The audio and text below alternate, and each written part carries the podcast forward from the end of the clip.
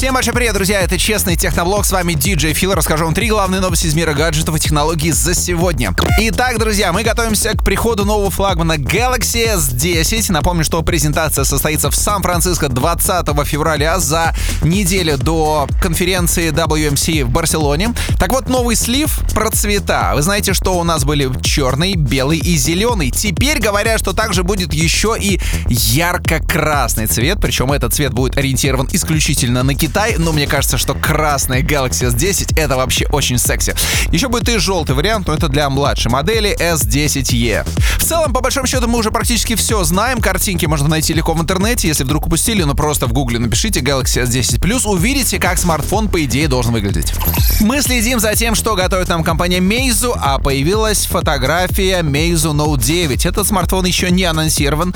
Да и выглядит он на самом деле как и все предыдущие смартфоны, что-то между Meizu и iPhone. 6,2 дюйма дисплей, разрешение Full HD+, Snapdragon 675 внутри, 6,64 гигабайта памяти, двойная камера на 48 мегапикселей и 5 мегапикселей для баке. Впереди 20 мегапикселей на фронталке.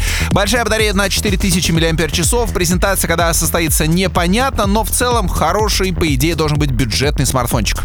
Ну и мне наконец удалось протестировать новый смартфон Huawei Mate 20 Pro. Да, могу сказать, что телефон на самом деле очень крутой.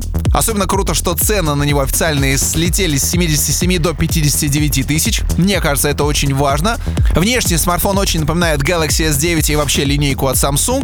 Прокачанная камера, ну, почти везде работает просто на отлично. Напомню, кстати, что по рейтингу DxOMark именно Huawei Mate 20 Pro набрал наибольшее количество баллов за 2017 год. Это 109 баллов. Так что, если вы думали насчет крутого нового флагмана на Android, мне кажется, вариант достойный.